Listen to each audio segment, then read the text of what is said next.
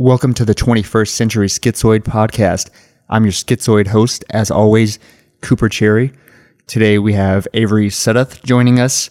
Um, Avery is being an awesome pal and helping me out because my guest for today flaked on me at the last minute. So we are going to have a little little comics talk this week. We are probably going to start off with our shared love of the X Men. So Avery, I'll let you run with this thing, man. What what about the X Men really gripped you? Um, thank you for From the having me. start. so, uh, I think what uh, well, first X Men One, what was that? Ninety five. I'm in school. That comes out. Everyone in my class has it. Um, I'm totally curious about it. I haven't read a lot of comics in life, um, and that one was just. I mean, it's still the all-time greatest selling comic of all time. I don't know if it's a. I don't know if it's a particularly good story or what. Uh, what was so gripping about it, but um, I kept with it. I kept feeling some sort of kinship with these these characters who were not necessarily superheroes in the traditional sense, but uh, um, it was sort of them against the world, trying to um, trying to shine uh, a light on their own oppression more than uh, more than take down um, you know Hydra or whatever it was. Right, or individual criminal purse snatchers or something like. Right, not your street level heroes, and I mean X Men uh, number one uh, is clearly like this. You have a supervillain, you have a central supervillain, and it's not till you know diving into the comics that you sort of get into uh, the X Men lore of um, why Magneto is so important, why um, what uh, who our real enemies are within it, uh, being you know uh, that sort of um, current of bigotry that runs throughout uh, throughout the series, um, and that's where that's where I picked up. So, Right on. I, I'm gonna ask a clarifying question here because you said X Men number one. So wait, are you are you talking about like in the early nine? I think it's like ninety one. Whenever they redid the teams, because before that it was like you had the Uncanny X Men, which was sort of like the you know kind of a loose. I guess it was like like Rogue and Storm and Wolverine. I think those were kind of like the big main characters, and, you know, along with maybe like Colossus and a few others, kind of in like the late '80s or so. That was like the Uncanny X Men. that was uncanny X Men. and then the original team of Scott Beast, Bobby, Warren. That they they were X Factor. Yep, yep. Jean was revived from her uh, her cocoon um, for uh, X Factor when uh, originally having wanting her to to stay dead. I mean, who stays dead in comics anymore? It's kind of. I mean, at this point, people dying in comics is the least dramatic thing that can happen. right? yeah, no kidding. So she died after what, like the Dark Phoenix? She went through Dark Phoenix saga in the the eighties. Was out of the series for a long time. The X Factor comes back in the later eighties, I think. Yeah, um, and it's the original team. Then, um, folding everything back into each other with the uh, X Men Gold and X Men Blue. I think ninety. I want to say ninety five. Well, not, 95 was more like that was like Age of Apocalypse. I think Age of Apocalypse was 95. So 91 be I mean nine. I mean, between the launch of X Men One and Age of Apocalypse, there might only be like twenty issues. I think. Um, so it's you know somewhere in that between like 92, 91, 93. I don't know. cuz I I actually have I have the X-Men number I have cuz I think they were selling at the time a whole set that I got at I think at Walmart and it had like the the fold out cover Yeah, Magneto. You know Exactly. Yeah. Well, I'll break it out a little bit later. We'll I'll we'll nerd out on my collection. Yeah. So it came with that, and then it came with I think four other variant or not variant covers as they are today, but variations on the cover that all kind of you can kind of line up, line them all up to make a larger picture. I think it's the Yeah. similar to like the fold out. Yeah, I think it, at the end of it all, it's it's uh, you know, you see the team rushing something, then you Yeah. uh, then you fold it out, and it's you know, Magneto's got the magnetic field around him. Yeah, exactly. Yeah, Yeah. that's the one I've got. Yeah, it's um, I mean, it's it's totally. It was such a marketing Marvel just knew what they were doing with that one, and I, I don't know how they knew because I feel like they had been in such hard financial times for for so long, and then revived it all with these these mutant characters. You know, and there's at this point it's like the '90s, so you've gone through New Mutants, Uncanny X Men, X Factor. Um, I don't know if uh, what else was that. I mean, there's just so many mutants at this point. It's their entire their entire uh, revenue stream is coming from X Men comics, and they launched this one, and and it you know sells huge and turns a whole new generation onto people, along with the Fox animated series. I think bringing in Yeah, absolutely uh, agree. people into the fold, which that was huge for me. Probably Yeah, more same. than I was reading it. Right, yeah. I was watching it. to be honest, yeah. Yeah, and I mean it was a great show. It's still, I mean, I think it holds up pretty well. That opening theme song so badass. Still, still, in your, uh, there's a Japanese opening that's, I mean, it's totally different music, um, but the the animation's amazing. Um, you kind of get the feeling that whoever animated it didn't actually read the comics at all. Like they have no no real basis for what's happening, but uh, there it's it's great. It's sort of an anime style, and then the the actual content is the same as the American series, just dubbed. Nice. Uh, Man, I was going to say something else. But oh I, no, I was going to talk about kind of what got me into X Men, and for me, it's it's Wolverine. As cliche as it is, Yeah, you know. but goddamn it, I'm I'm a child of the '80s, and I think like right around '89, 90, 91, like just off and on, I would, you know, my dad would stop at like there's a 7-Eleven in a, in a neighboring town, and I would go in there and I would like pick up a an X Men book Oh, every yeah, right, every right. like once in a while, you know. So I'd like They had the revolving rack. Yeah, It's Still exactly. in, in convenience stores, which was great. Yeah. yeah, that's totally dating myself with that reference, Right. but that's that's definitely. I still actually I have my very first ever comic book that is an issue of Uncanny X Men.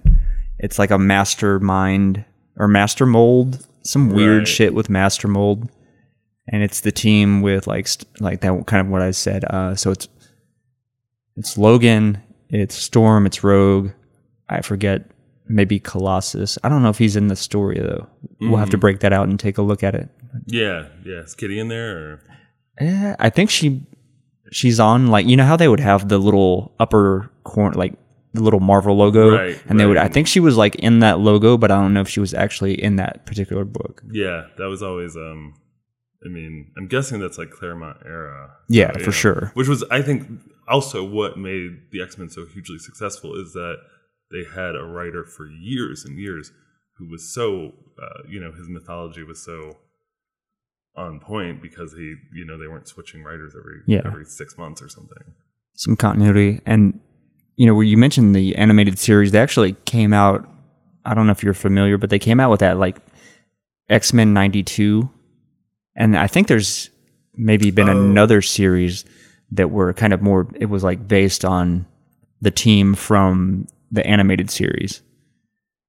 Oh, there was a comic series based. Yeah, on yeah. There was an Oh. X Men. Con- I th- there, I, there's definitely one X Men '92. I think there might be a newer one that's been that's come out since in the last maybe three or four years, but the name escapes me. Or maybe I could I could be X Men '92, but I feel like later on in the mid '90s maybe they came out with one. I think that's when X Men '92 came out. Huh. Yeah, I I wasn't. I mean, Fox and Marvel did a lot of tie-in comics. I didn't know there was like an ongoing series. Yeah. I, I vaguely remember something that like uh, the drawing style was really similar to the animated series and and that sort of thing. Um, this is the '90s, of course, so like everyone has like these insane barrel chests and like uh, gigantic boobs, and it's like, huh, okay. So it's like Jim Lee. I think Jim Lee was the artist, he's uh, I right? he might yeah he might have been with the whenever they that X Men number one that we've been talking definitely about. drew that and um and i think that was just such a that style just permeated like everything at the, of that era and, and the animated series too they toned down some of the like more right? sexual costumes uh, for sure um but i mean all these humans had these like impossible proportions uh, that were like kind of distracting. It was like okay, so Yeah, all the women were had Barbie dimensions essentially. right, and all the men had like pinheads and like chest the size of semi trucks. Uh, especially when you see a character like Cyclops with it, who's like nicknamed is Slim. It's like okay, well, I guess Scott grew Slim jacked. yeah, yeah. Um, so uh, you know, and, and I can't speak to the '90s storytelling of X Men as being, you know, the the series having really good story arcs. Um, I'm, I don't think going back and reading the books from that era they hold up as much for me. I, I guess, especially coming into uh, and picking up new X Men, where it was like, oh shit, this is what this is what this uh, book can be. Yeah. So having a you know a nostalgic love of it, um, and then coming into like that that early two thousands, um, and it, there's you want to talk about uh, uh, there's plenty of stuff that I think is totally problematic about it. There's uh, a really weak ending. There's Don't spoil it for me. You saw Oh. that. That's on my shelf. That's Oh, on my okay. list of things to yeah, check out. We won't talk about that. Um, I'm really interested to see because I've never read any of Grant Morrison's really. I think of the more his more iconic work for, or not his icon, iconic work, but work on more iconic characters. sure, Like his, I've never, I- I've never read his Batman run right, yeah, or no, anything like that. I've just read Invisibles, a little bit of Doom Patrol, and I feel like there's something else that I'm leaving out. Yeah, um, I know. The Filth. I've never read Phil. Um, yeah, he's got. I mean, he's got a insane career. Um, Yeah. But uh, yeah, that that series is good. We won't spoil any endings for you. I can talk about. Um, for me, there was like a, an underlying uh, misogyny to the series. We've got uh, Jean and Emma on the same team for the first time. I love Emma as a as an anti-hero um, and i understand her and jean's sort of uh, relationship to each other i think it's they explored in a really interesting way up into the point where it breaks down to it being all about scott where it's like here are these two people uh, jean's got these godlike powers Jean, um, emma i mean that's another thing that the x-men always does is every time they focus on a character that character then becomes the most powerful telepath or it's a problem in the series whatever. These two um super powerful super interesting super complicated um people with this long history with each other it all comes down to like their their battle over this man and it's like him like that boring guy? ass, boring ass Scott Summers. He- I'll hate on him Dude a little bit. pressurized like like red pressurized that's not he's like nothing's going on there um so there's there's this great story arc they're talking about the x-men as um le- even less as superheroes and more as operating the school um and operating the school as a um as a sanctuary you know you phantom x who uh, comes in and they they you know actually open it as a mutant sanctuary um, with its own uh, proto sovereign uh, laws, and um, you see Professor X come out for the first time. Um, so the allegory it just really gets driven home, um, and then you've got Jean re re meeting the Phoenix, um, and then you've got this sort of petty Real Housewives of you know Westchester County. That's a great way to put it. So You, we should start that book. absolutely, The Mutant Wives of Westchester. right. The Mutant Housewives. the Mutant Housewives of Graymalkin Lane.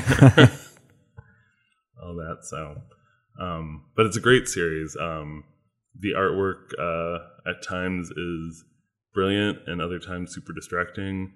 Um, it's sort of the reintroduction of mutants who aren't supermodels, which is how the series operates best.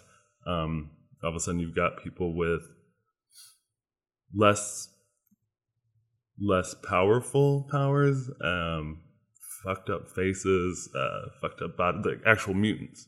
What you what you would see as an oppressed group of um, of people, and also an oppressed group that doesn't necessarily have the ability to retaliate against.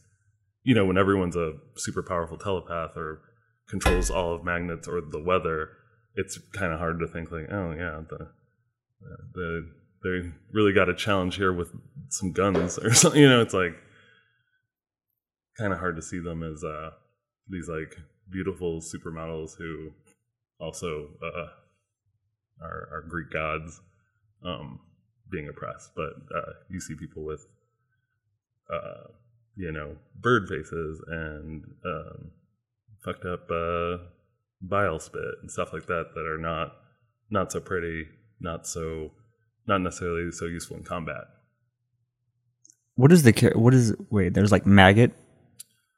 Maggot, uh, that there's beak and there's angel, who who I was referencing, and I'm I thinking like gen- Generation X era. Like I feel like there was one at least one character inter- introduced with Gen- Generation X, the first iteration. There was skin, Skin. Okay, that's who I was thinking of. Maybe. and like just you know, it's not. It's a super useless power. I think uh, on like CBR lists and stuff, he always ranks as like, why was this character around? I'm like, because not every character, not every mutation is gonna be a jackpot. You know, like it's it's a gross power.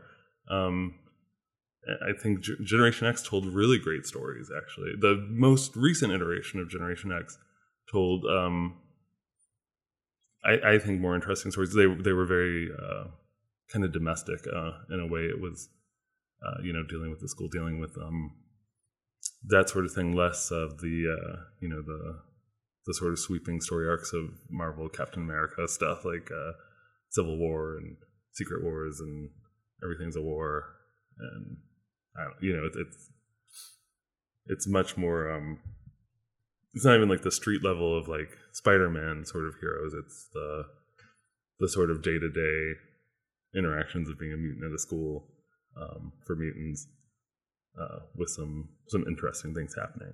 So totally worth a read, I think. Nice.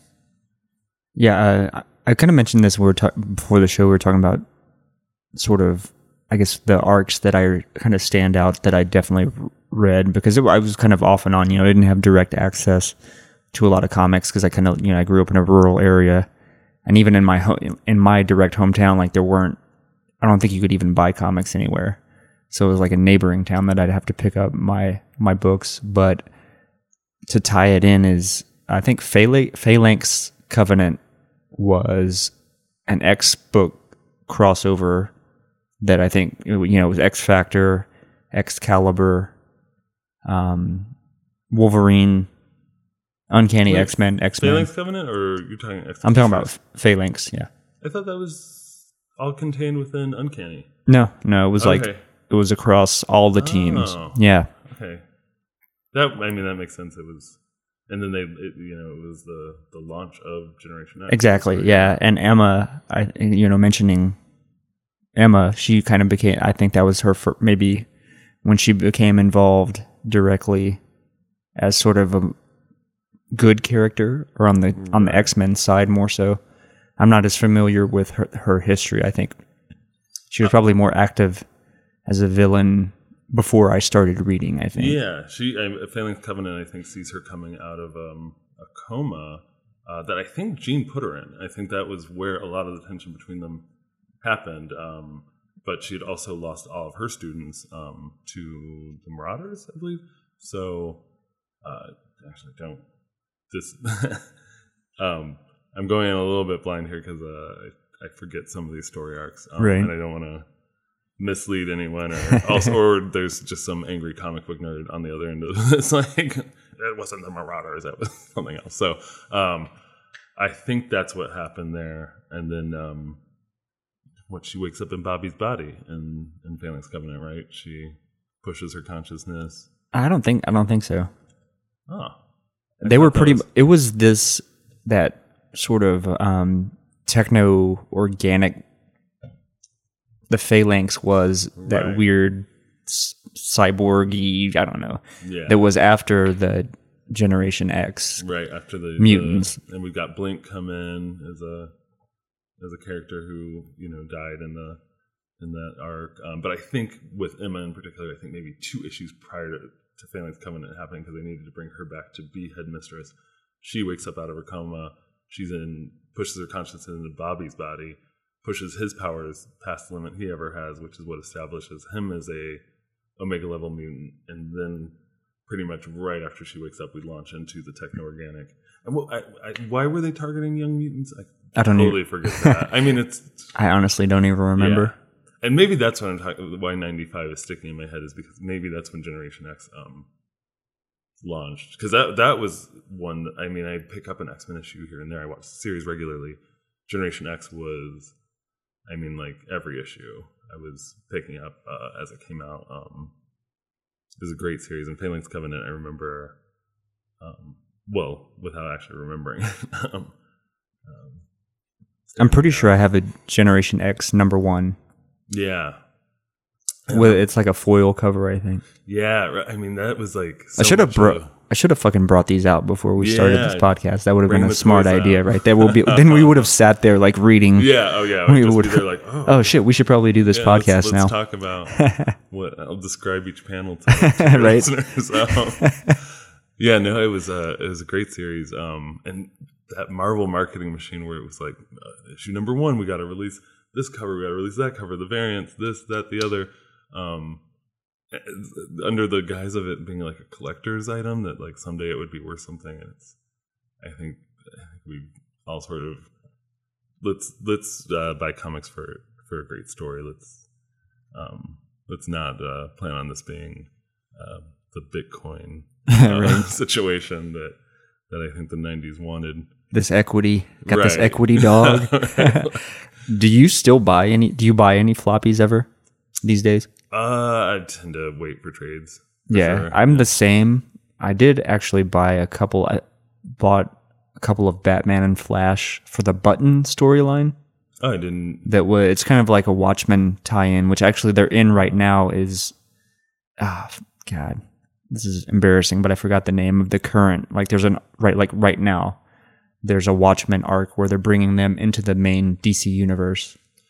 uh, i wonder i wonder how uh alan moore feels about that Oh right, yeah, Alan. he, can't be he is not happy. I'm sure. Yeah. Um, no, he, he would have none of it if, if he had any, you know, options on that. Um, which is funny because Vertigo always feels like a sort of creator-owned line because it is, um, because there were these stories that didn't last from like 1950 to today with the same characters they had beginning, middle, end. Um, you had people telling the stories they wanted, but at the end of the day, DC owns all those characters can do whatever the hell they want with them. So um, it's kind of an interesting thing to see. Uh, I, I did not know that DC had any intention of, of using those characters. Um, so what was that? Something we were talking about that brought us to that. Um, kind of interesting. So I'm thinking about that. I don't know. I just we'll we'll come back to it. It'll- Oh, it'll we're talking in. about trades uh, and Oh, uh, yeah. versus uh, uh, single issues. Um, yeah, I don't. Um, it's it's it's like four dollars for a comic book, and and they've got you know twenty pages of ads and twelve pages of story. Kind of, I, I really think they need to rethink these. Uh, the way they do that, I mean, maybe it's maybe more people are reading issues digitally. I had um, I had a um, like trial subscription to one of the digital things, and that's what why I picked up the latest Generation X's and stuff. Um, and it, you know, totally um, at first distracting, but uh, you know, to be reading comics on a on like a screen instead of you know a paper book, but it it was you know it got me back into things that I hadn't thought about in a long time. So Incidentally, Doomsday Clock is the name of the new Watchmen arc, and the, br- Oh. the being brought into the DC main storyline. Okay. Huh. I and I I have always not stayed away from DC. Um, I think uh, people have this DC versus Marvel, Marvel having the like underdog characters and blah blah blah. But um, mostly it's the the resets that DC does every like three years that I'm like, wait, who's who? What's like? I don't know what's happening in DC ever. Um, though I love their animated universe, but um, so you recommend recommend Doomsday Clock, or you're just reading it because of I haven't I haven't checked it out. I there was a button little mini series kind of crossover with Flash and Batman uh, a few months ago that was sort of like hitting on on that like basically the button The- wound up somehow stuck into the wall of the Batcave Oh, and so that's how Batman gets on the case of like investigating this button with the Flash. interesting. So it's um, huh? like I, I can't picture those characters in that world, but Right. I'm super curious. I'm yeah, I'm kind of curious too, but I read there's so they also did a before Watchmen mini series as well. I think it's like 6 books and it was it would be like two origin stories in one book. And I bought the one there's a Nite Owl, a Nite Owl and Dr. Manhattan basic stories and Right. they just it was terrible. It sucked. It I- it sucked so it sucked so bad. It sound. I mean, the point of Watchmen was never their origins. It was never what they did as Watchmen. Really, like kind of incidental to the story that was told. Right? Like, who cares? Right. like, in a way. Yeah. Um, so that is, I don't know, interesting, kind of a little baffling. Um, I wish, would love to hear Alan Moore weigh in on it for sure. Um, no, I, I take that back. I totally already know what he'd say, so it's kind of pointless. Um, yeah, okay. I've actually been thinking about, you know, maybe we need to create a giant mutant octopus to bring humanity to, to bind, you know what I mean, to bind us all together Yeah, as divided as the world and I guess the country is at this point. You know what I mean? We need an existential, yeah. We need some something. uh, be a brilliant plot, man. oh, absolutely. World peace. Boom. finally finally achieved. I, I, kind of thought Donald Trump himself would be our mutant octopus, but Right. that, that turned out to be He's our Senator Kelly, dude. He's He's absolutely our gonna wind Kelly. out, wind up being a mutant. Yeah. Oh, for sure. Um. Yeah, who's our mutant octopus? Where could we could we get on that? Um. We have the technology. We got. Oh, We're, we've been mining bitcoins yeah. to pay for the techno. You know what I mean? To pay the technicians. Bulgaria, I think, has like billions of dollars in Bitcoin. They need to get on this. Bulgarian, uh, Bulgarian world peace mission. I don't know. Okay, How about that? That's another. That's another comic book we can do. the Bulgarian world peace. Yeah, Coalition. the Bul- the Bulgarian uh, crypto miners. Absolutely. um, are the, are there any notable? I feel like uh, X Men has always, you know, just uh, they've they've uh, got that international cast. Do we have any Bulgarian mutants? We've got some Russians. We're ready for some more Eastern Europeans over here. Let's, let's get on those. Create create me a good good character. Yeah, I'm not even. Sh- I'm not sure about that. I'd have. We'll have to Google that later as well. I mean, they tend to go for like the the bigger, you know, Russia. That's a that's you a that's a pretty big country. It's got yeah. some name recognition Exactly. behind it that may be like that brand is you know that brand is hot right now too. Yeah, for sure, for sure. Um, maybe a little more than like Albania has behind it. Like, oh, the Albanian mutant. Well, please tell me about you know because they always and then their powers always sort of weirdly tie into where they're from, like like Dust or something. She's who's a pretty cool character, but it's like oh, she's made of sand and she's from the desert. And so I love that sort of thing. Um, yeah. You buzzing over there, bro? I am getting snaps. what are some of your favorite? Do you have like a favorite issue or story arc or anything X Men related? Um, I really liked the Adventures of Cyclops and Phoenix, um, where Jean and Scott um, wind up in the future running, uh, uh, raising Nate Grey. Um, Rachel Grey brings them there. I thought it was a great uh, family story. I thought it was a great uh, tie-in into you know X Men has always been so focused on these potential futures that could happen if if um, if humanity doesn't get their their shit together. And I thought um, seeing that world, um, I remember it being really striking. Um, and X-Cutioner song was really good, which also I feel like has some ties. Yeah, it definitely that. ties in. Yeah, for sure.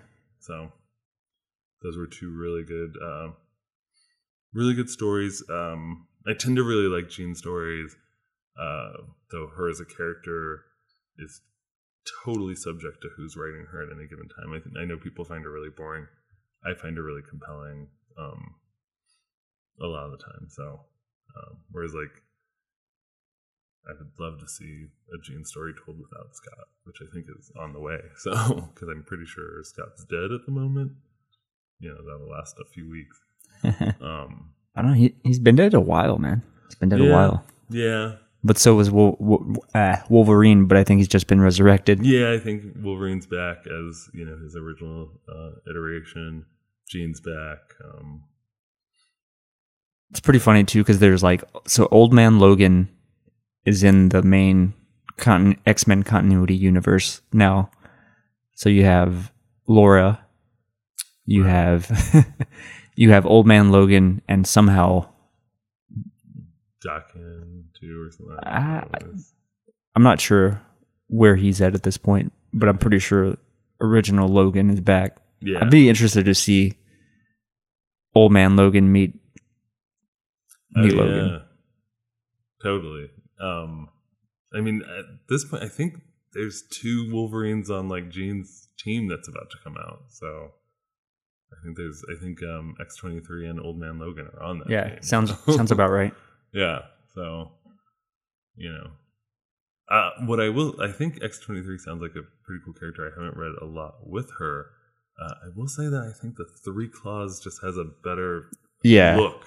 I I agree. I totally Um, agree. the two sort of doesn't make sense, and then there's someone with like one, which sort of looks like Baraka from yeah, Mortal Kombat 2. totally. Baraka wins. Um, yeah, I think go with that three. Also, it's like why what this is how his mutation's gonna. I don't know. And They're not very keen on the genetic technology, like Right, like oh, that third one's a recessive gene. right? Yeah, exactly. Sure, totally. But uh, no, I think um, I think I'd like to read more with that character. Um, at least at this point, like to me, like X twenty three is a new character, but I mean, what like two thousand four or something? That's she's yeah, well established within the universe. Um, at this point, uh, people that were in um, New X Men, like the Stepford Cuckoos, I think were introduced there. Now they're main. They just appeared in um, in uh, the Gifted, which is you know Fox's um, X Men tie-in um, TV series, which which I did watch and, and enjoyed. Uh, but uh, these characters too, to me, are like new because I grew up in like the 80s and 90s. Right. like, uh, are, are have the have the name recognition. People know who they are. People care about their backstories. Um, you know, they have established backstories. Because I think at the at the point where I was reading New X Men, the Stepford Cuckoos had like, you know, you knew very little about them, and in the same way that when Rogue was first introduced, you didn't have a lot of insight into her past. Um, and you know, here full, you know, 17 years later, 16 years later, um, we have these fully fleshed out characters with uh, with different arcs and stories, and it's you know, for as much as uh, it would be nice to see a beginning, middle, and end with some of these books, um, it's kind of cool to see uh, um, people take their own spin with these characters. yeah, and kind of reinvent them for the for that particular moment in society or whatever's going on in culture and whatnot. It's somewhat cool, I think. Yeah, Um, what I, you know, I always think like it would be pretty interesting to um, to do not the way DC does it necessarily, but I liked uh, the idea of the Marvel Ultimate Universe, where it's like let's tell timely stories about these characters without, you know, making it, uh, you know, like X Men launching around civil rights movement. Um, let's uh, let's explore other allegories that are more, you know, um, more current, uh, more contemporary. Um, and I think Ultimate Universes allow them to do that. I I didn't read a lot of Ultimate X Men. I wasn't impressed with what I did read, but I think having um, reinterpretations of those characters is not a terrible idea. I've heard, obviously not for the X Men films, but for a lot of the uh, like the MCU has pulled a lot from the Ultimate Universe. Yeah, then they that's the thing too is like they can never leave. They'll never pat like uh they'll never leave a penny on the ground. They're like, oh, people like Miles Morales, we better bring him over over here. Um, you know, it's just uh it gets a little bit like tedious and. Like it's okay to have these self-contained stories. It's okay to um to to end a book. Um, you know, I it's a, it's a classic of storytelling. Really, is to have a beginning, middle, and end. So. What about? Did you ever get into Rick Remender's run, uh, the Uncanny Uncanny X Force? No, I don't even. What what uh, years was that? I don't remember the years, but the team is Fantomex, Wolverine, Deadpool, and I'm forgetting the other characters. Yeah, and all the, all the anti-heroes throw them in one book. Um, I Right. love Fantomex. Um, But there's a really there's a really compelling apocalypse arc that you should check out. And I think we have we have an issue of that here at the house. I'll show that to you as well. Please do, because um, I really love Fantomex. I, I love Apocalypse as a villain. Um, he, uh, so I kind of wish the movies would stay away from Magneto a little bit. It's time to just Right? Yeah. a break. Seriously. Um, and if they had, maybe we could have gotten an Apocalypse movie where it didn't feel like he just like gave everyone a makeover. Queer eye for the straight Yeah, guy style. my like, oh my god. they all like when he's asking like, "Bring me the most powerful mutants," and um, what is it like? Psylocke brings him like a broken. Here's the dude with broken wings. It was like, huh.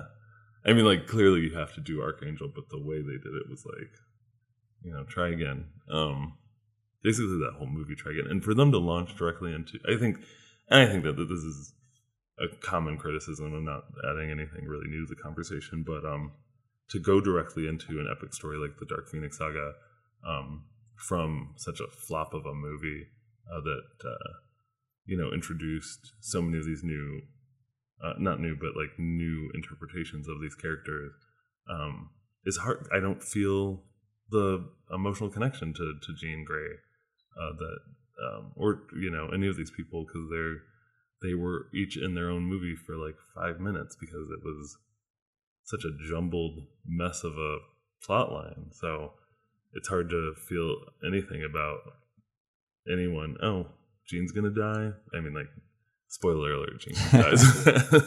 Jean dies all the time, but it's hard to give a shit.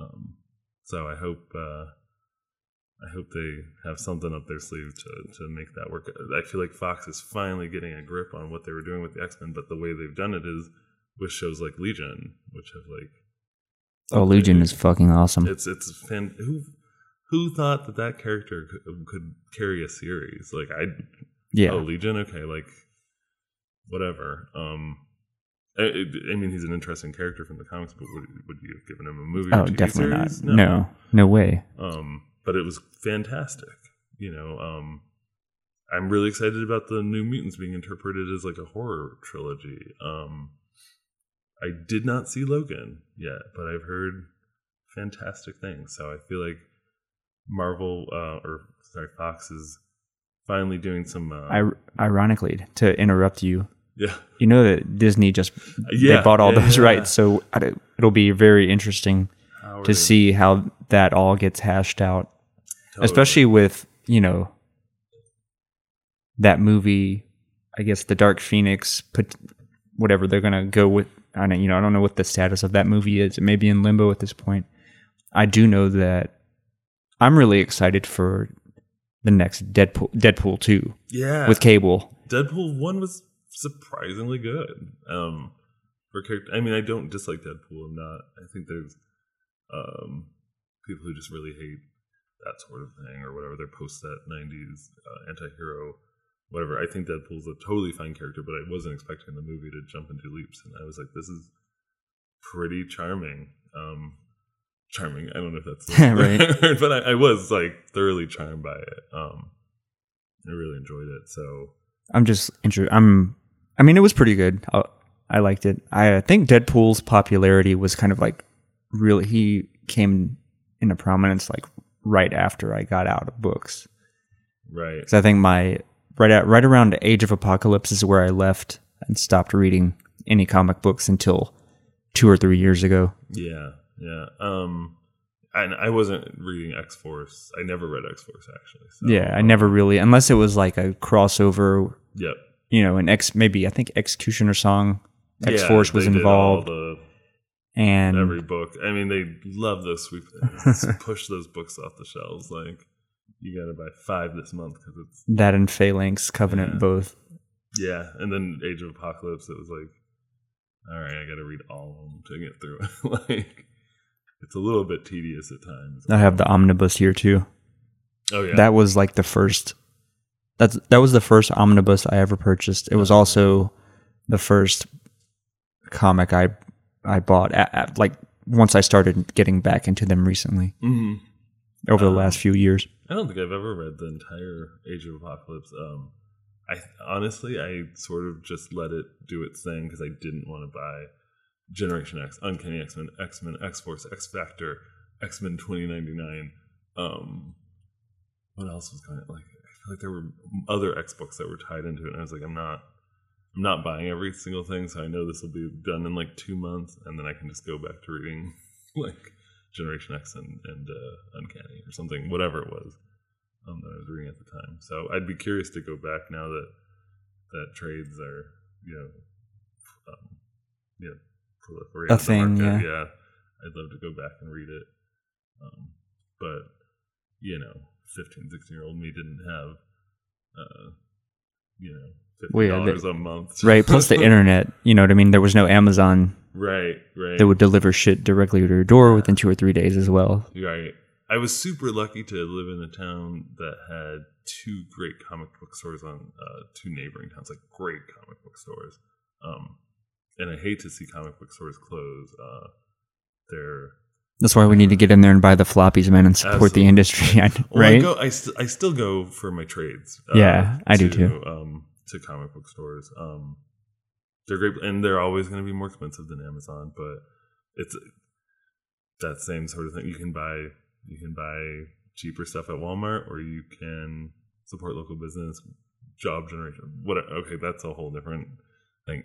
I I think it's totally worth it to spend a little bit more at a locally owned store than on Amazon for a variety of reasons. you know, I mentioned I'm gonna I'm gonna brag brag here for a minute because I mentioned Rick Remender. Uh, so just the other day, Rick Remender liked a tweet of mine. Oh, sweet. yeah. I um I love that. I like my little brushes with them, Right. to, at least to me who are celebrities. So Yeah, exactly. a- That's kinda funny. know, um, the internet. Speaking of Rick Remender, and speaking of the way the internet has changed uh, industries, yeah, the the sort of accessibility of um, being noticed by someone not necessarily in your your sphere. do you uh do you follow Rob? Is it Liefeld? Do you follow Rob? I I don't. Um, I follow him on Inst- Instagram. Yeah, you've sent me a couple posts of his. Uh, what I mean, what a trip! Like, uh, I mean, I think his uh, what is he's like known as one of the worst artists of all time at this point. A Uh, lot of people shit on that '90s art, but yeah, it has I mean, a special place in my heart. I don't know. It's like, eh. It Yeah. depends on the book, you know. Yeah, I mean, for the most part, it, it is terrible, but it is also to me what comic books look like. Right, my yeah. head, like Kind of the same vibe for me. Yeah.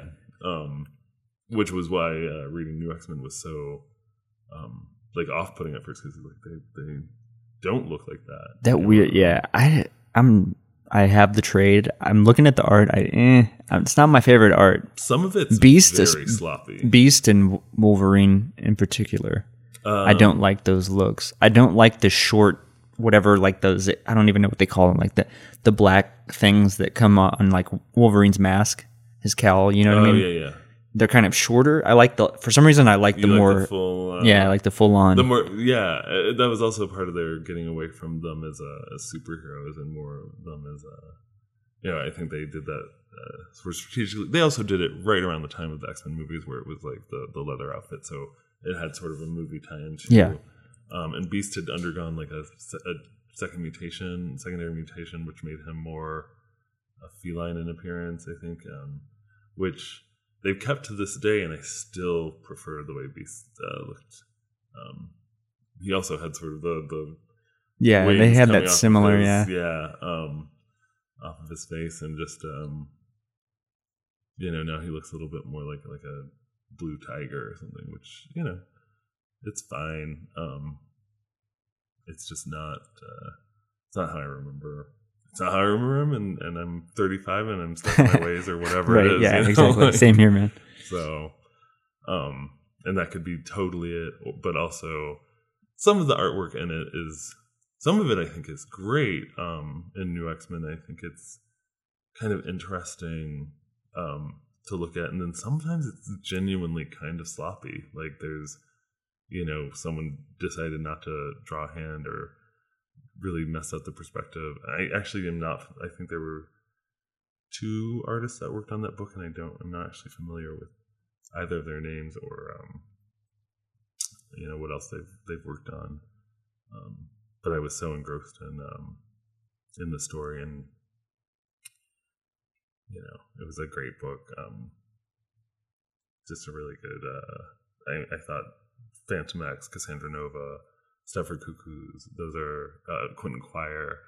All those things coming out of that book um, changed the shape of uh, of X Men stories being told, and it's controversial. Pe- you know, people love or hate that series. And I I'm very pro, except that that ending just bombed it. So,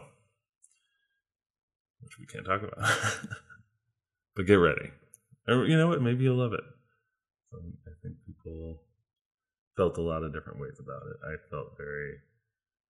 Um, I felt. I- Um, I mean, spoiler, but in the sense that you already know, um, I think killing Jean again was a shitty idea. Um, it was Marvel wanted to focus in on on um, Emma uh, and decided that uh, killing Jean was the best way to do that. Whereas now you can have like three Wolverines on one team. right. you you you know instead of killing the Jean and Emma's dynamic was always going to be more interesting than Scott and Jean's dynamic or Emma and Scott's dynamic to me. Put those two on a team together, you know, uh, I was gonna. I think that would have been so much more compelling than just having Jean die in this completely. I mean, I can nerd out about the ways that she could have used her powers to not die.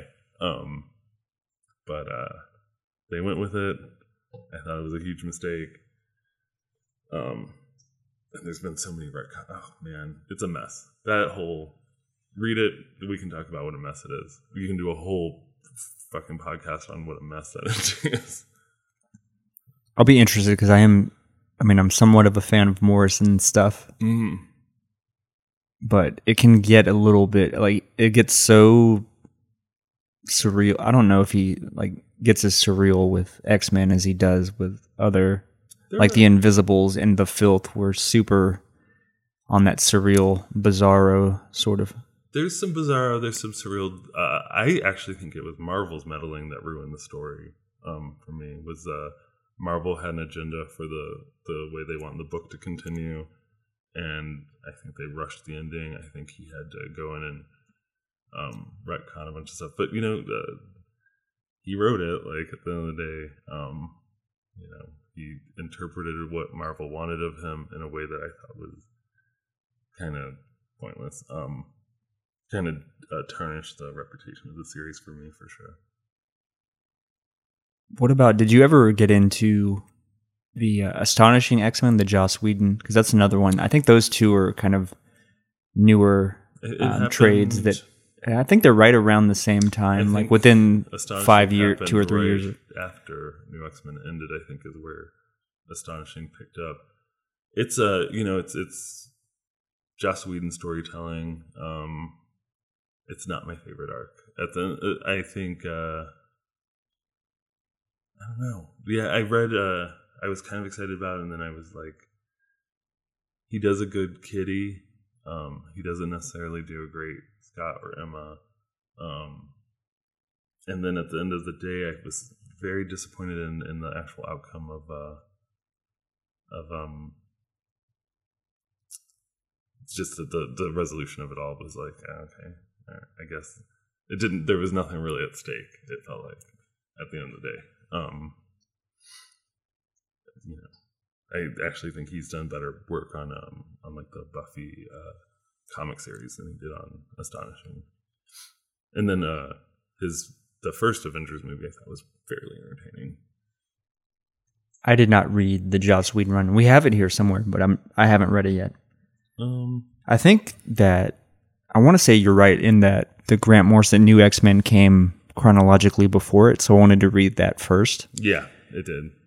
Yeah, um, it was uh, because at this point Emma's Emma and Scott are together. Um, Jean's dead, and they go from there. Uh, not not everything about it's terrible, but it's not.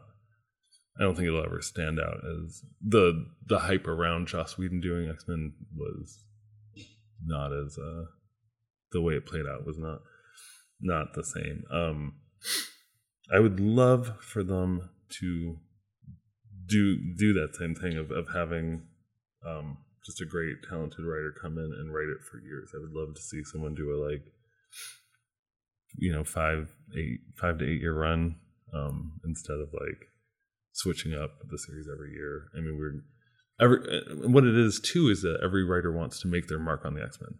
They want to work with the villain they want to work with. They want to work with the team they want to work with. They want to, you know, write a, a mutant into it. They want to create a character, um, and you just see it come in, and it's like, okay, like, calm down. like, can we get to know? You know, a year. It's twelve issues. It's not. It's not a long time to um, to actually like build a, a story. Um, so having Yeah, because you're like what 20, 25 pages, maybe, probably not even that these days. right, like sure. it feels like you have these really quick arcs um, where you could do some. I mean, harkening back to the '90s where we're talking about um, X-Cutioner's Song, uh, Phalanx Covenant, uh, Age of Apocalypse, um, and Adventures of Cyclops and Phoenix. I think they all have these ties with each other. Uh, maybe Phalanx Covenant Yeah, they- less with Yeah, With less with the whole mythology, with the with the summers. the summers genes. Their, Yeah, their magical, yeah, magical jizz. Yeah, exactly. potent concussive blast. semen. um, yeah, all that. So uh, you're seeing those stories build over time, um, which gives it more gravity than you know Joss Whedon coming in and it's like I'm going to create this character. I want to do this. I want to, you know, everyone has their mark that they want to make, and I'd love to just see them um, reinvigorate the characters that they have, um, and stop retconning everything. Like I don't know if you um, if you read uh, what was it, Deadly Genesis? Are you familiar with this? It's uh, the third Summers brother comes in. It turns out that Professor X was, you know, did all these uh, sort of morally dubious uh, things to protect his his team, and and thus um, there was a whole second before uh, Giant Size X Men where you know you get Wolverine and Colossus and all those people. There had been a team before that that we didn't even know existed. Um, and Professor X had, had kept it all hidden. Um, and I hated it. I absolutely was like, okay, like, is it that interesting to have him be this? Uh, it doesn't make him more complicated. It just makes him kind of an asshole. At the end of the day, I don't feel like I, I gained insight into Professor Xavier as a character. I don't feel like I um, learned about his motivations. Um, that or felt that he came off as a more complex uh, person. I, I he came off as um, it, it made ever it invalidated pretty much everything that came before it um, in in the story and him as a character. Um, and it didn't tell a particularly interesting story. It was some it was some writer who wanted who had some idea for a third Summers brother and wanted to make their mark on this book that's been around since like what 64 or something and it was like pass like hard pass I never got into that uh, or read that, but I've definitely, you know, going back and reading through some Reddit threads and whatnot, just on like X Men and trying to figure out, you know, what what trades, what arcs should I go back and check out. I think I came across some some of that, and people were commenting on, you know, those developments with Professor X that you referenced as well. yeah You know what I was I want to talk about a little bit. Totally uh, stealing your thunder here is like, um, I was just thinking about the the art in the sort of 80s, especially I guess the mid to late '80s. Like the, I think it's so badass. It's kind of like it's very punk. yeah It's very kind of like almost like cyberpunky kind of vibe to it you see it a lot that I really dig. And they kind of went for that look, especially the storm look for the apocalypse movie, which I totally, I'm I'm on board with that. I I love that version of Storm, yeah i have to say and her look was fucking fantastic. alexander shipley might be my storm not Right. definitely not halle berry Yeah. so um yeah she's uh I, and I wonder what culturally influenced that that particular look for those characters, because it was a there was a cyberpunky edge to a lot of those characters. Um, I'll definitely I'll pull out. Like I said, I'll show you my very first X Men comic. I want to say it's like 90, 91, like Uncanny X Men two eighty two or some random ass issue. You know.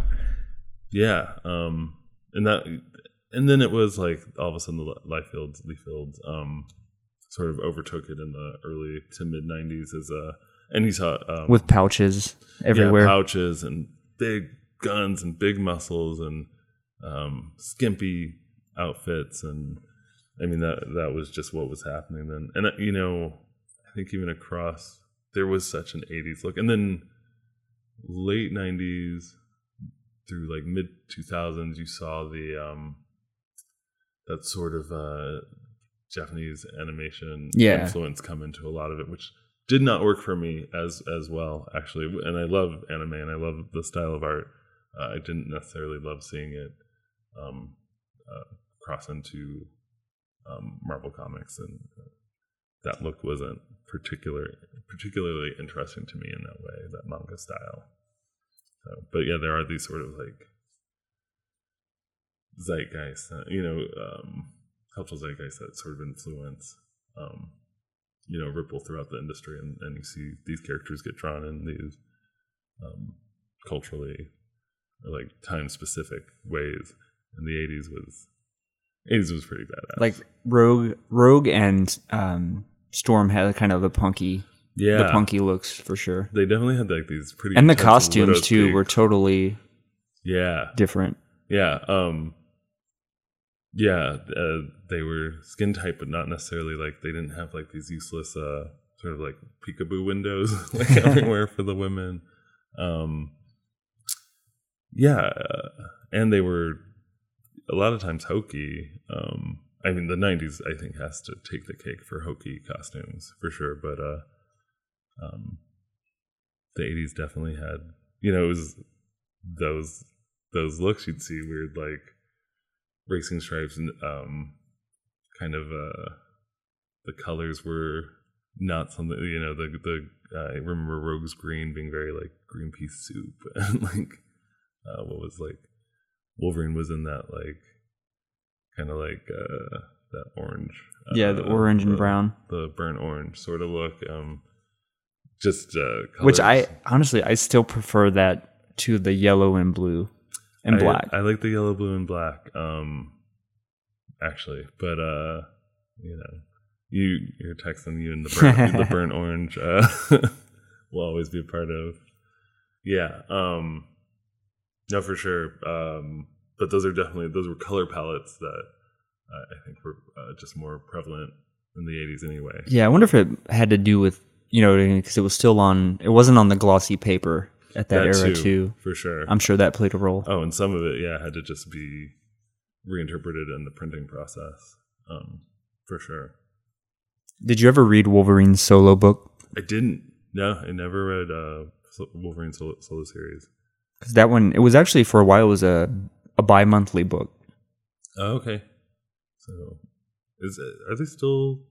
It's still a series, right? They're still writing. I mean, not with. Him, I think, but yeah, with, with Laura. yeah, yeah, yeah. So, uh, was there a break ever, or has it just been? I mean, Oh, I'm sure. Yeah, Because I also, um, I mean, like I said earlier, kind of Wolverine was my, that was your what, entree. yeah, that's what got me interested Yeah, in X Men, and I just love the kind of, I mean, that just kind of loner, um, which is funny because he's always had a partner. right? It's kind of true, right? They um, are always like oh, the loner Wolverine, but it's like it's, then it's Kitty, then it's Jubilee, then it, like the guy hates for a loner, he hates being alone.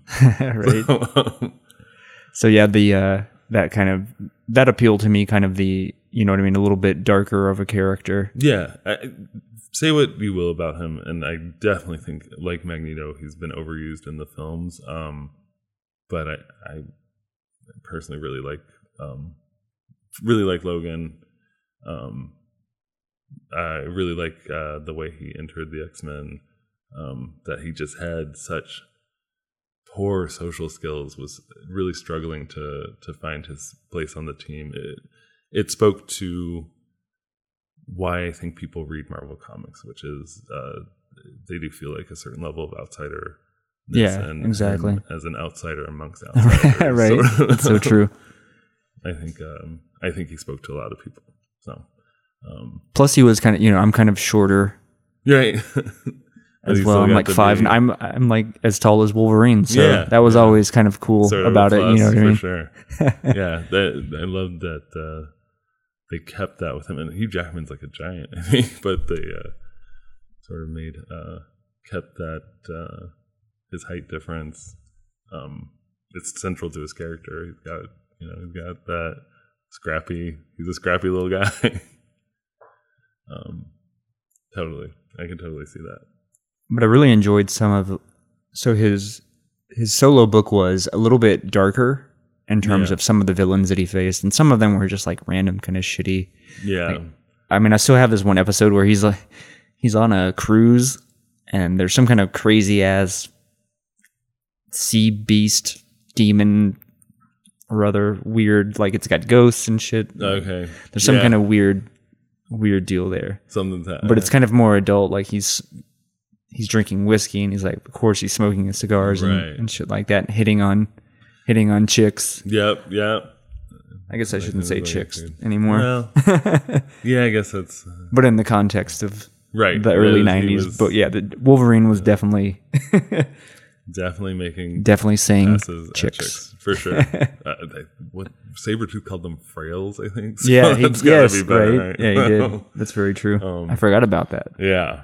Um, so they just, you know, they needed something to make Logan seem like, uh, despite his uh, his boozing and and uh, womanizing, that he had a heart of gold and.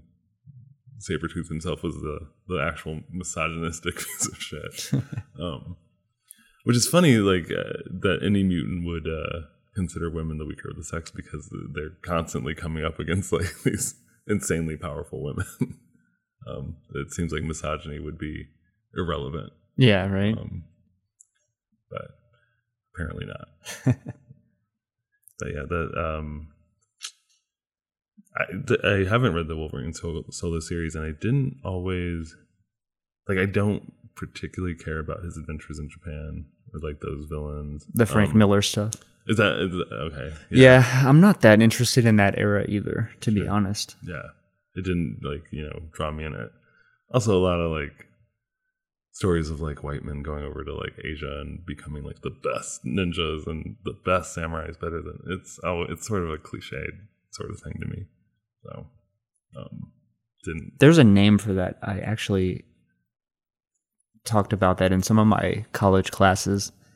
It was that movie with Brandon Lee and uh, fucking Dolph Lundgren or something. Or Oh yeah, yeah, yeah. I forget Um, what it's called. it's There's like, like a, even a specific name for that phenomenon in in American film and stories related to Japan. like white savior complex sort of thing, or I don't know. There might be something else you're thinking of. yeah, Um, yeah, it's definitely something else. Yeah, but it's definitely a thing of like just yeah, like it's certainly of, a trope. Yeah, this like sort of blatant Orientalism that uh, these like white dudes come in and I mean Iron Fist is a character that's like his whole thing, right? um, which can be told in a interesting way because I think um, just switching on to, to that um, they talk about Iron Fist uh, becoming the Iron Fist as uh, that there is. It's not that he's the best. It's not that he, um, you know, beat out everyone else for this uh, for this mantle and for the, to be the avatar of the Iron Fist. There was some political um, uh, intrigue around it and uh, some strategy on the part of like uh, uh, Kunlun, um, or something like that. So, uh, you know, there's interesting ways to tell that story, or there's like you know, remember the movie Avatar? Uh, like, it's like I'm better at being Na'vi than than you are being than you are at being Na'vi. Like, let me say, it's ridiculous, you know. Um, and it's a trope that I think is t- it's just time to put it to bed. So, what about let, let's step out of the X verse and let's talk about maybe some of your other favorite books or characters. Um, I consistently love um, the work of Brian K. Vaughan. I think it's, uh, you know, uh, me, I, I, constantly do try and, and um, read characters that aren't, uh, you know, traditionally cis, white, male, heterosexual. Like I want to, I want what I'm reading, what I'm consuming, and, and um, any sort of media to sort of reflect the world around me and the world that I um, am a part of. And here is Brian K. Vaughan um, constantly writing the other um, in in creative and interesting ways. Um, and uh, you know, I'd love to pick his brain about his process because I don't think uh, everyone else could come in, and maybe it's just that he's so firmly rooted in science fiction, which I think is, um, or at least Saga in particular, is rooted in science fiction in a way that um, science fiction looks at possibilities and not at realities. Um, so he doesn't have to. They can have um, characters who, um, you know, look uh, look different ways, um, but aren't necessarily rooted in the same uh, struggles as um, you know their contemporary uh, human counterparts. Even what about even Y the Last Man? Because I think Vaughan did that as well. he did. Um, which I've not read yet, by the way, so don't spoil me. Oh, totally read it. It's it's great. It's um, on my list for sure. It's on the list. I've got a long list. I've got a huge list. Oh yeah, it's it's a great series. Um, Saga, I think, has uh, topped it for me as as uh, my favorite book that he's worked on. But even that, within that, you see. I'd seeing, be oh, good. You see incredible diversity. You see um, uh, you know wonderful character building. Uh, none he doesn't work with stock characters. It's not something that um, I, it's not something that I think people find interesting to read, and it's not something I think he finds interesting to write. And I'm constantly um, impressed, and, and Y has pl- plenty of just fantastic character development. It's one of the um, few books that I actually you know cried at the the last panel. So uh, it's a great story, totally worth reading. Nice. I've heard a lot of people bitch about the ending, but I won't. I won't oh, go too far into so that. Like at least on the on Reddit. What about? uh Did you ever read his Ex Machina at all? I didn't. I didn't read that. I remember. That's one I've been curious about, but I haven't heard a lot about. Yeah, I haven't heard a lot about it. Uh, Paper Girls is like sweeping the nation by storm. Um, but he's you know he's got also just a extensive uh, library. I um I don't know if you've read Runaways. Um, you know, he breathed some new life into Marvel books with that one. Um, and I'm just, you know, I, am sure reading Ex Machina that uh, I think I've read about it. It's not like necessarily a, a story that I felt um, super compelled to read, but I know that I would probably enjoy it. right. So, you know, there's just talented writers, and, and he's definitely one of them. Anything else that really excites you? Um, I know you mentioned Preacher earlier. Preacher's when great. before we were before uh, we started recording. Preacher's just it's a fun, ultra violent uh, series. Um, has uh, you know, the, just some of my favorite characters. I love Tulip. I love um, Jesse. Uh, Cassidy's such a fuck up, but he's, you know, um, the, it's hard to say you love him. He's sort of a piece of shit, but he's so necessary to uh, that story. Um, and yeah, it'll it'll always be one of my favorites. Um, there's definitely, you know, you can go back and look at things. Uh, and there's definitely probably some problematic portrayals throughout it. But um, as far as telling just a great story cover to cover, it's fantastic. Um, I'm reading Sex Criminals right now, um, Matt Fraction and Chip Zdarsky, um, and it's funny and it's poignant and it's uh, um, deconstructing our ideas around sexuality, which I think um, I think uh, he does a lot. He's writing Jughead, has uh, decided to make Jughead uh, Jones from the Archie books uh, asexual. He's constantly exploring human sexuality. Um, uh, and then I'm reading Bitch Planet. Kelly Sue DeConnick um, is writing a series, Bitch Planet. She's married to Matt Fraction. Um, I think they live in like Portland or something. now I'm just reading you the back of the book. Lives with their dog in Portland, whatever. But um, um uh, Bitch Planet is a series that takes um, the sort of uh, what is that like 70s um, exploitation sort of film, women in prison idea, and um, spends it to talk about uh, gender, race, culture, um, misogyny, uh, feminism. It's it's funny. It's um, wonderful. Um, the the artwork is fantastic. Um, the the story arcs are, you know, have just real emotional punch. It's it's cinematic. It's it's worth reading. I think. Um, so the, you know that's what I'm reading. Bitch Planet. I'm reading Sex uh, Criminals. I'm reading Saga, and I feel like we're just in this like golden age of uh, of just wonderful storytelling what I love about comics the most is, you know what I mean? There's, there's the ability for you to take risks and do things that you might not see in, in a normal book or novel or what have you. You know what I mean? There's so much room for imagination and different, you know what I mean? Different ways to take things. It really gets my imagination going in directions that I never would have ever conceived of without being open to you know these different ideas and just really out there kind of shit particularly with like you know what grant morrison did with things like the invisibles.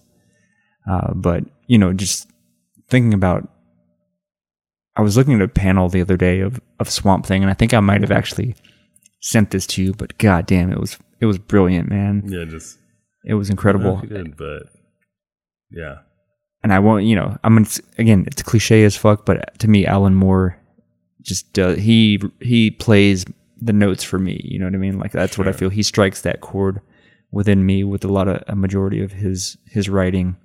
Yeah, yeah. I mean, he's uh, there's stuff that he's there's stuff that he's done that. He's, I mean, he's, done a lot of problem yeah. some problematic oh, sure. shit with you know. There's like a rape in every yeah Alan Moore yeah. book.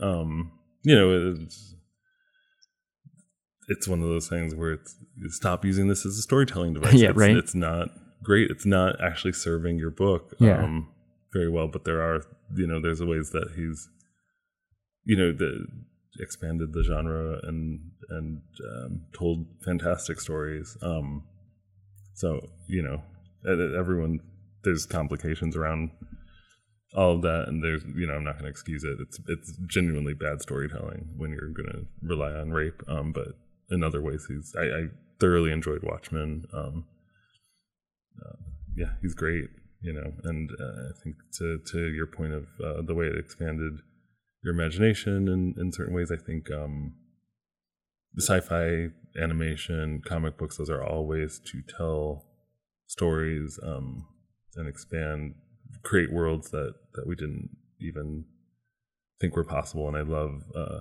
its ability to to um to to continually look at possibility um, or and impossibility and tell stories with it. I, I was going to go on, but honestly, I think that is just a, that's the best way to to close out this podcast. To be honest, I don't think we could top that that quote, man. Well, thank you. Thanks for having me. Oh, absolutely. Anytime. Ho- hopefully, hopefully we can get you back soon. I know you're kind of deciding on what you're gonna do, but Yeah, yeah. Let's um give me a little notice, and uh, Right. I'll work on some more ideas. Uh, but there's there's definitely stuff to talk about, so I appreciate it. you definitely you had a couple of standout quotes. I'm gonna have to go back and pull them once I go back and edit this episode. But you had uh, you had another one that I think was was very poignant. So don't uh don't sell yourself short, man. Oh, thank you. But uh, we are gonna sign off, and we'll be back next week. Thanks, guys.